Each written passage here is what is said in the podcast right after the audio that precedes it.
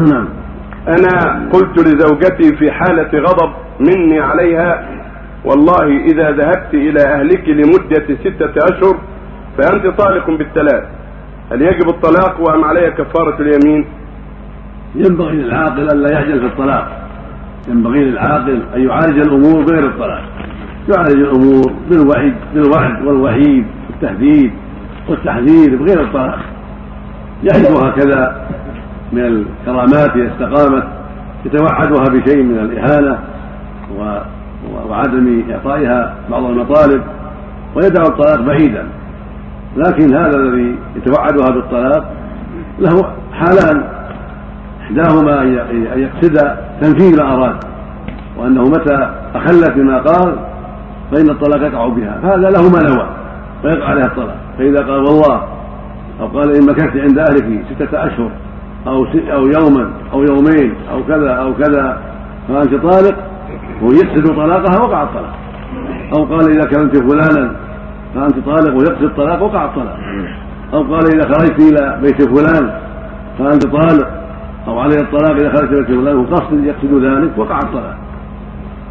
يقول المصطفى عليه الصلاة والسلام إنما الأعمال بالنيات وإنما لكل امرئ ما نوى.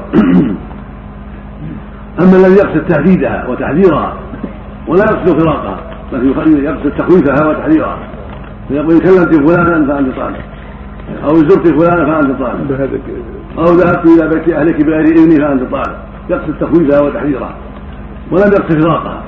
والله يعلم ما في قلبه إنما أراد التحذير. هذا حكم حكم اليمين. وعليه كفارتها إذا أخلت المطلوب إذا خالفته. فعليه كفاره اليمين مثل قوله والله ما تذهبين والله ما تفعلي كذا وكذا. حكم حكم اليمين. في اصح قولي العلماء كما أفتى بهذا جمع من العلم من السلف في عهد التابعين في عهد الصحابة وأفتى بهذا أيضا أبو العباس بن تيمية شيخ الإسلام رحمه الله عليه والعلامة ابن القيم وجمع من العلم من القدماء وغيرهم. لأن هذا يقع من الناس كثيرا للتخويف والتحذير لا لأجل إيقاع الطلاق أما إذا علق الطلاق على شيء ما في التخويف من طبيعته ليس في التخويف إذا دخل رمضان فأنت طالع. إذا ولدت فأنت طالع. إذا حملت فأنت طالق يقع الطلاق بهذا ما أشبه ذلك. نعم. نعم. إذا قال انطلق بالثلاث تكون واحدة على الصح على الصحيح. واحدة على الصحيح. إذا قال انطلق بالثلاث هذا بهذا اللفظ. أما إذا قال أنت طالق ثم طالق ثم طالق تقع الثلاث نسأل الله السلامة. نعم.